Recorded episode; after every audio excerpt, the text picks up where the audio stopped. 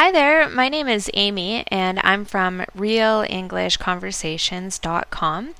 And we have decided to create a phrasal verb course for people learning English so they can start to understand these phrasal verbs in context through examples and become more familiar with them in an audio format. So, in this podcast, either myself or Curtis will be hosting a lesson about a specific English phrasal verb with its meaning and an example to help you understand it.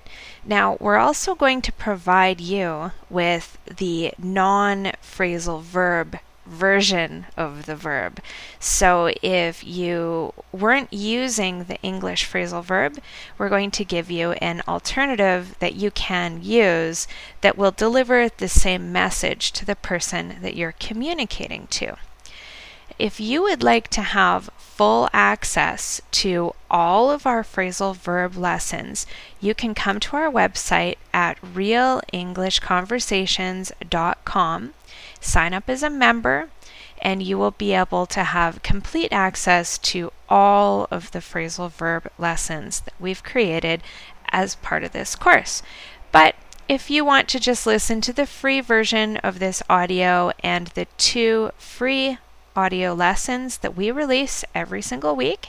Just make sure that you subscribe to this podcast so that you get an automatic notification when a new episode is available. Now, this English phrasal verb course is only one of the aspects that we offer through realenglishconversations.com. As you can tell from the name, what our website focuses on is helping you to understand natural English conversations. And you can probably tell by my voice that I'm speaking with American English, not British English.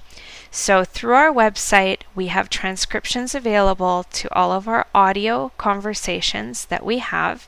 Each conversation is typically between 10 and 15 minutes long.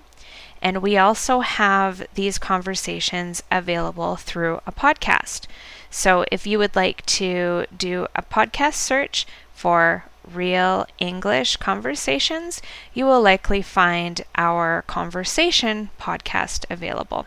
Or, of course, you can come to our website. And I hope that you enjoy our lessons.